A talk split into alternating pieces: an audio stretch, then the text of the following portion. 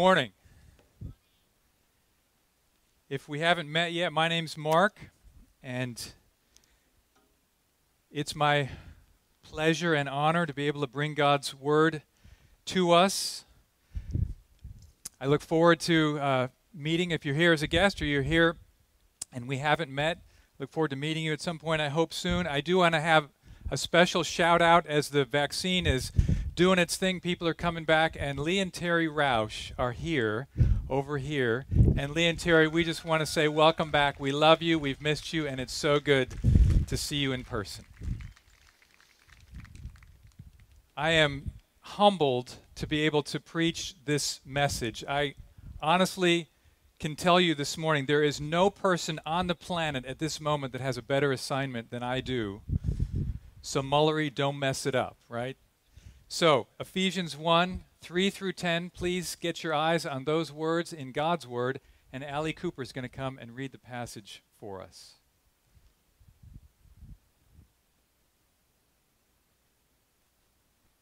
Blessed be God the Father, our Lord Jesus Christ, who has blessed us in Christ with every spiritual blessing in the heavenly places, even as he chose us in him before the foundation of the world that we should be holy and blameless before Him.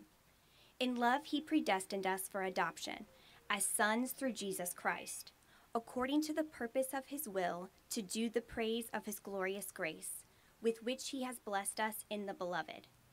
In Him we have redemption through His blood, the forgiveness of our trespasses according to the riches of His grace, which He lavished upon us in all wisdom and insight making known to us the mystery of his will, according to his purpose, which he set forth in Christ as a plan for the fullness of time, to unite all things in him, things in heaven and things on earth. Thanks, Allie. Let's pray. God, we just quiet our hearts right now and ask you for one thing dazzle us with your glory thrill our hearts and our souls with the redemption we've received in Christ, with the lavishing of your grace upon us, and empower us by your Spirit to live to the praise of your glorious grace. As a united congregation and as your followers as we go into the world, we ask in Jesus' name, amen. So, Justin explained why this series. I want to narrow it down and just ask why this message? Why start this series here? Why preach this message as the first message of our new united church? And the answer is because it starts in the right place. It starts where the Bible starts. The Bible starts with these words In the beginning, God. In the beginning, God. The universe starts with God. Every life starts with God. Our new church starts with God. And so we begin our series with a message focused on our great and saving and faithful God. We've picked this letter, as Justin was explaining, because it's wonderfully Christ centered and church centered. And the letter begins in this place with a waterfall of worship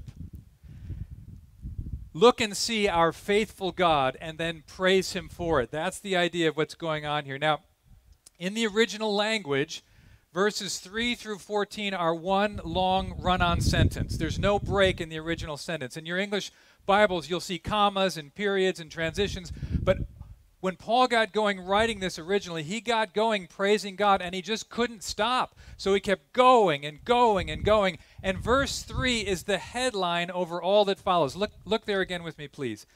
Blessed be the God and Father of our Lord Jesus Christ, who has blessed us in Christ with every spiritual blessing. Blessed, blessed, blessing.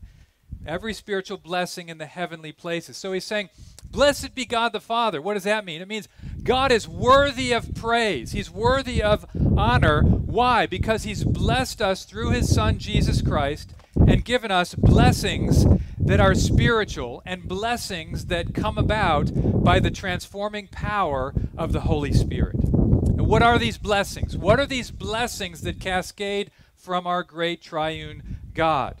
Well, He starts in the past, He moves to the present, and he ends with the future. So we're going to just take that orientation through this passage this morning. In this passage, going through this passage in a half an hour is like going through a museum like the Louvre in a half an hour. You're going to get a quick tour. I hope you'll come back and spend more time on your own later. Walking through here is just an orientation, and I hope the, the effect of it will be that, that it will result in praise arising in our hearts so we can praise God from whom all blessings flow. Because that's what this passage should do inside of us. Praise God from whom all these blessings flow. So, first, let's praise Him for past blessings. Look at verse 4, please. Even as He, God, chose us in Him, Christ, before the foundation of the world, that we should be holy and blameless before Him. In love, He predestined us for adoption. Can you see what God has done? What did He do in the past? What's already happened? Well, He chose us in Christ, He predestined us for adoption. So, brothers and sisters, the first thing we must know about the Christian life is this it starts with God. He's the initiator, He's always been the initiator. Abraham, the father of the faith, Abraham and his family were serving other gods, but God took him for his own. We see that in Joshua 24. God is always doing these choosings. He chose Isaac and not Ishmael, Jacob and not Esau, Joseph, not his brothers, the Levites to be priests and not the other tribes. God chose Israel from among the nations of the world. Listen to the words God says about Israel in Deuteronomy 32:10.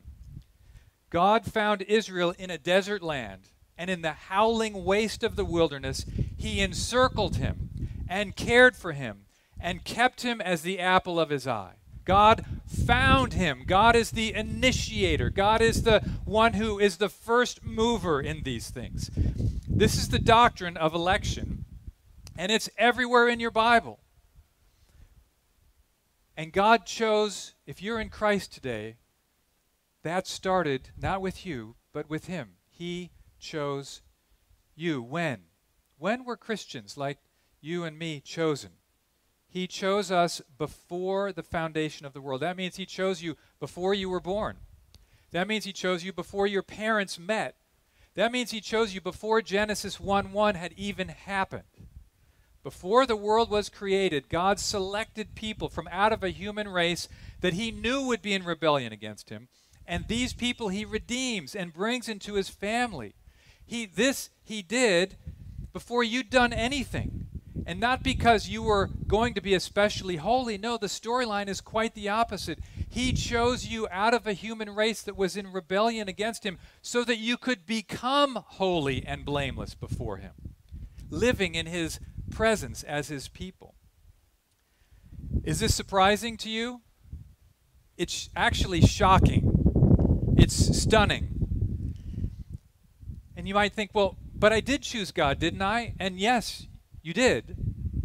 Repentance and faith are required to receive the gift of salvation, but He chose you before you chose Him. There was something going on that you didn't know about before that choice. And I'll be honest, when I first encountered the truths in this passage, I didn't like them. I found them offensive. It didn't seem fair. And then I realized they're not fair.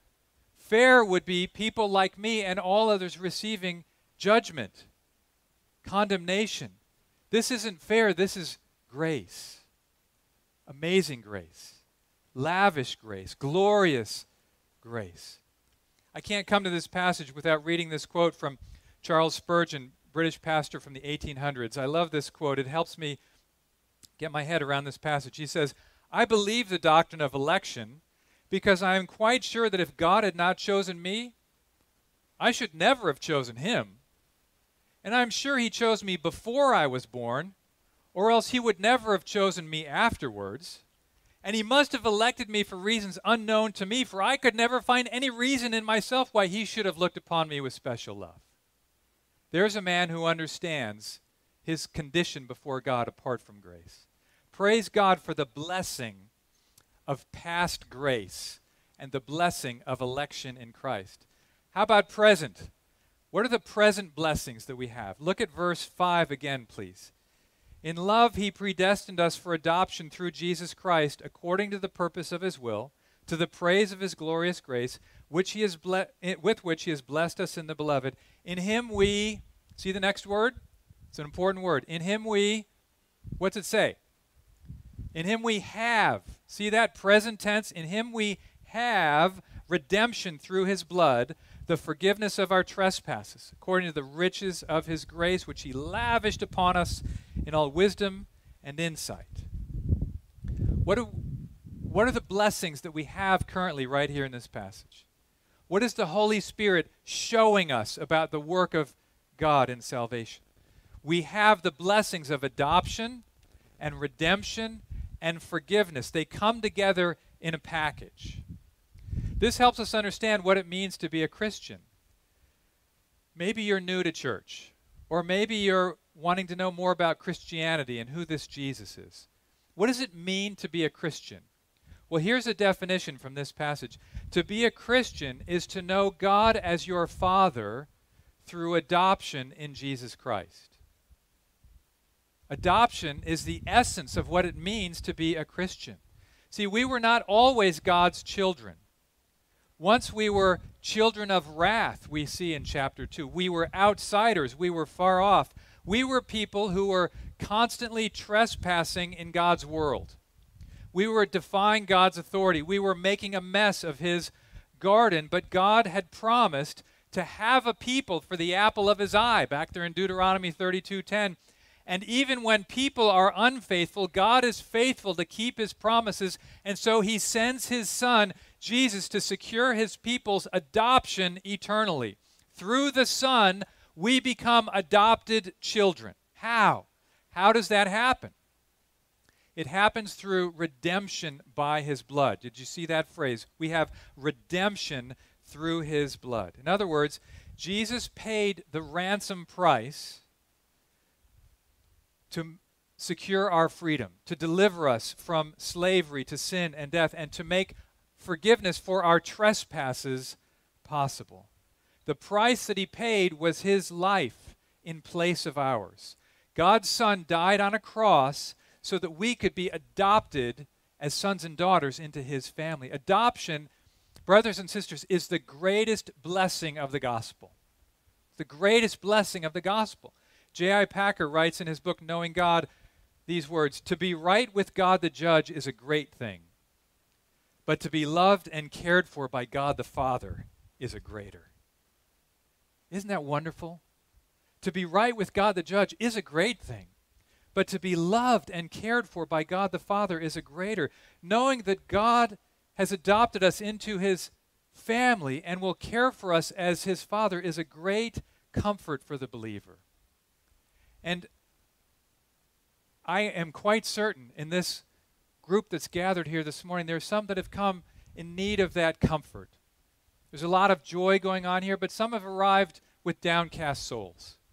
Some of you may feel a little bit outsiders to that joy. I was thinking about this time when I was when I was a little guy, and I had two little sisters, and we went to a restaurant. My mom and dad took us out. We went to this restaurant, and as we were leaving, my dad put my littlest sister Jen on the counter. She was real small at the time, and he's busy paying the bill. And you know what that's like when there's people milling around and there's stuff going on at the restaurant, and you got these little kids. And so we we packed up and marched off, and at some point we realized there were only four of us instead of five. Jen was still sitting there on the counter. She got left behind. And I I don't know, I wonder if if anybody here this morning you might feel maybe a little bit like Jen sitting there on the counter. Maybe there's things going on in your life and you're doubting the faithfulness of God. Where is this great and saving God? Maybe you're not so excited about the un- uniting of these two churches. Maybe you've got questions or, or feel a sense of loss or uncertainty even looking forward. Maybe you're watching from home and you really wish you could be here and you feel like you're, you're missing out this morning. Maybe you just have a, a, a general sense that God is distant from you.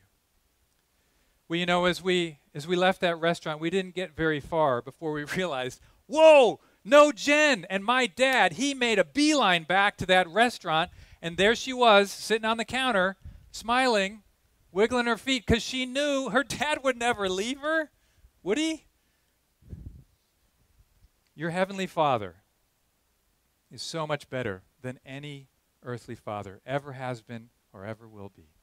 He's the Father you need.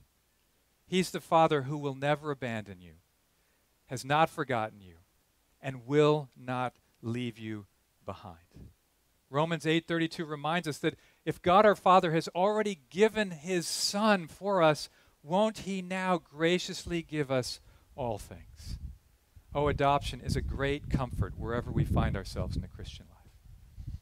And one cast a vision forward now as we close the passage, we look to future blessings.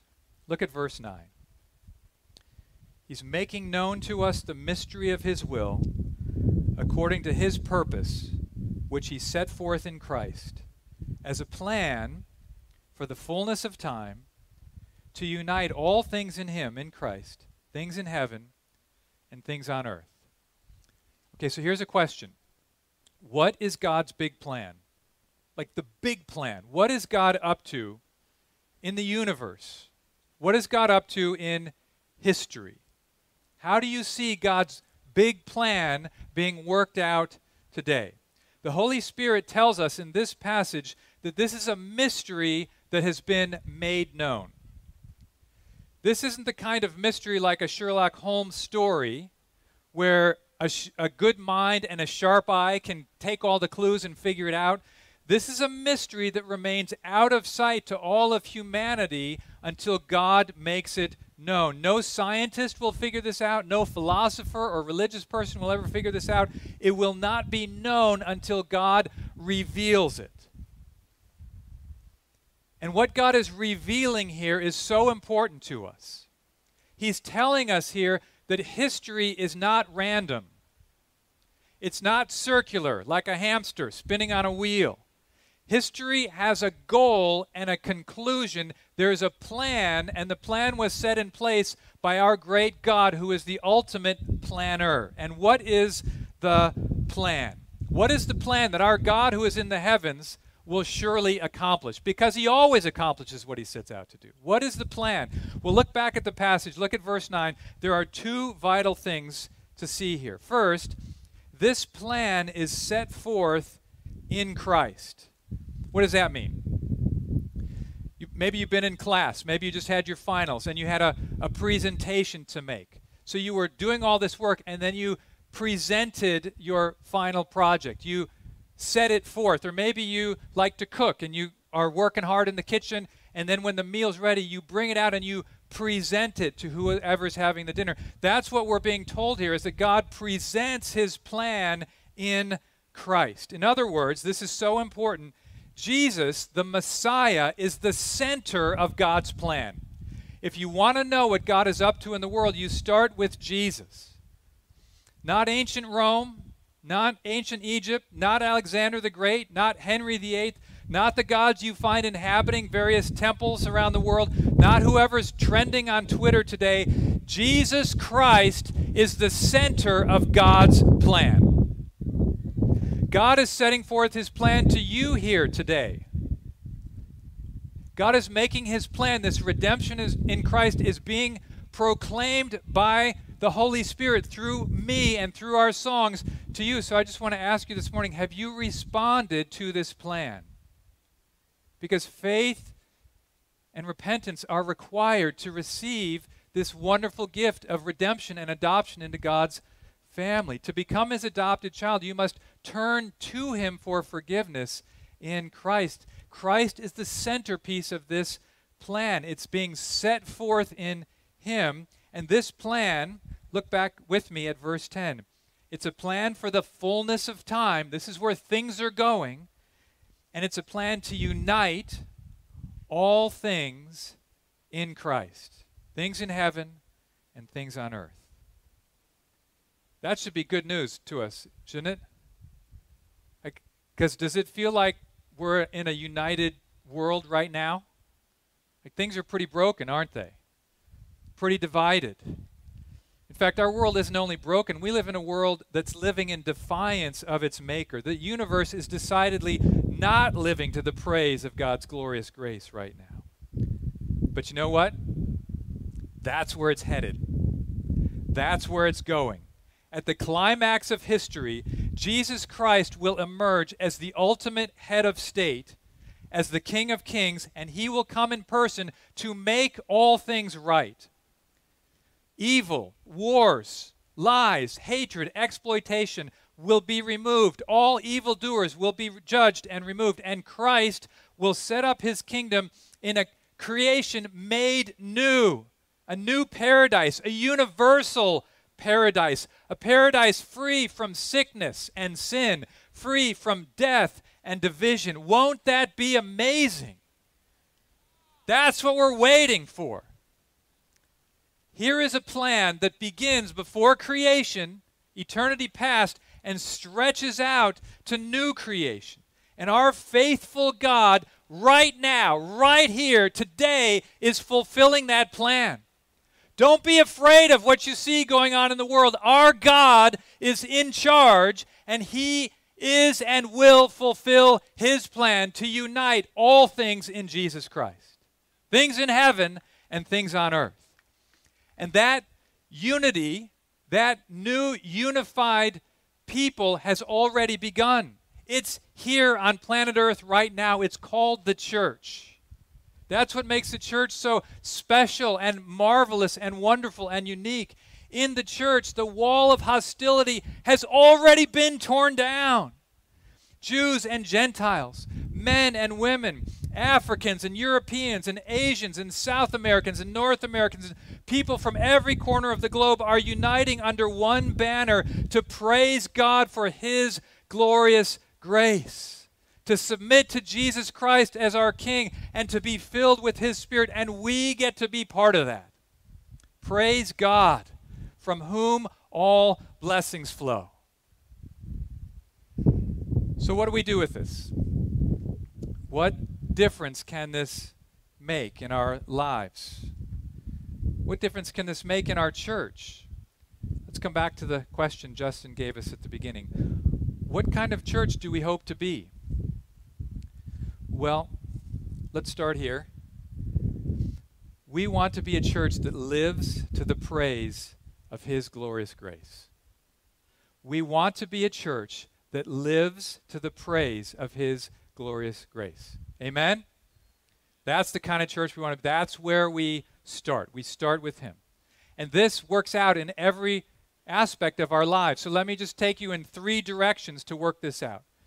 In response to these spiritual blessings that we've received in Christ, let us look up, let us look in, and let us look out. Let us look in three directions. Let us look up and praise God for his glorious grace. You know, one thing I love about this letter is that the guy who's writing it has been a Christian for 30 years. People who've been Christians for a long time don't have to grow complacent. This guy is not coasting to the finish line. I love his passion three decades into his walk with Christ. I want to be like this guy. And you know what? 30 years from now, think about it. What, what is that? 2051. 30 years from now, some of you might still be here if this church is still here, Lord willing. And if you are, and if this church is still here, may this church be passionate to proclaim the praises of our great and saving God. Our God is worthy of that kind of praise and that kind of living. We have so many reasons to praise Him for His glorious grace. We have past reasons, we have present reasons, we have future reasons. You know, I was thinking about Sojourn and RGC as we're coming together today and just thinking, hey, think about our two churches. Hasn't God been faithful to our churches? Hasn't He been amazing? Nine years for Sojourn, 40 years for RGC. He's preserved us through the craziest COVID year ever. We're still here. He's preserved us through difficult and trying times. He's provided for us every single day. We have never lacked His provision. I love that we're standing here, sitting here on May 2nd, assembled here. Churches go through seasons just like the earth does and just like people. And churches go through winter seasons, don't they? And we've been through our winter seasons, these two churches. But you know what? It feels like spring. And God is good to us. And I'm just so grateful for the way He's preserved us through these years. Sojourn, one of the things as I interact with you and listen to, to, to uh, members of, uh, of your church, the, the sweet experience of community, the commitment in membership, the love for one another, and the fulfilling of the one another's, it's a marvel and a wonder that God has, has faithfully done in you. So grateful for that. Grateful to be now able to experience that with you. Grateful for your love for church planting, your emphasis on mission, the way you've looked out in these years that you've been a church, even as a church plant. I'm so grateful for those things. God has been faithful to you. And RGC, relationships here, aren't there some amazing evidences of God's grace? There's, there are relationships here that now have existed for decades two, three decades or more. Multi generational relationships. You know, I remember the first time I set foot in that auditorium, 1998. I remember noting a remarkable thirst for the Word of God, a humble submission to, desire for, and eagerness to apply the Word of God, and that has never changed. And I'm so grateful for the faithfulness of God that I see in these things. Hasn't God been good to us? Let us live to praise him and thank him for these things. So we look up and we say, God, thank you for how you've, how you've been. We look in, in fellowship. Christ is uniting us. The Spirit of God is doing something here today that's of His initiative. He's uniting all things together in Christ, and we get to be a little tiny expression of that as a local church. We haven't reached the end when God unites all things in Christ, but that end has begun, and the church on earth is the presence of that future, and our little church here is an, is an outpost of that coming kingdom. So may we cooperate and sense the breath of the Spirit in this, and let's unite with all our hearts. A divided universe needs a united church. A divided nation needs a united church. In a few minutes as we sign this membership commitment, that's just an expression of our desire to say, hey, let's, let's get on God's agenda as He's uniting all things in Christ, and let's, let's make specific our commitments to be a united congregation, loving one another to the praise of God's glorious grace. Let's look up in praise to God. Let's look in in fellowship. And let's look out in mission. God has made known the mystery of his plan. He set it forth in Christ. We got to hear it. We're in on the project now, and now we get to be ambassadors to in turn go and make that good news known. You know, one thing I love about this letter, the guy who's writing, you know where he is? He's in jail. He's chained up in prison. He was chained up but was the gospel? No, it wasn't, was it? 2,000 years later, it's still rolling. The other side of the globe, it's made it here. And we now get to go and be ambassadors for this great and saving and faithful God. Let us live to the praise of his glorious grace in worship and praise to him, in fellowship with one another, and in mission to our city and to the world.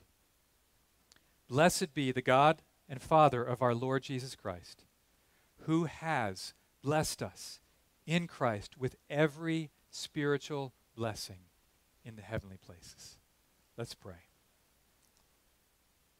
Oh God, thank you that you are the initiating God, the saving God, the faithful God. Father, Son, and Holy Spirit we pause right now to say thank you for setting forth this amazing plan of redemption in Christ. Thank you for choosing us and calling us into your family, adopting us. And thank you for the mission that you have to extend this good news and this saving work through us to our city, to the ends of the earth, I pray that you will find us faithful in living these things out to the praise of your glorious grace in response to your great faithfulness to us. Amen.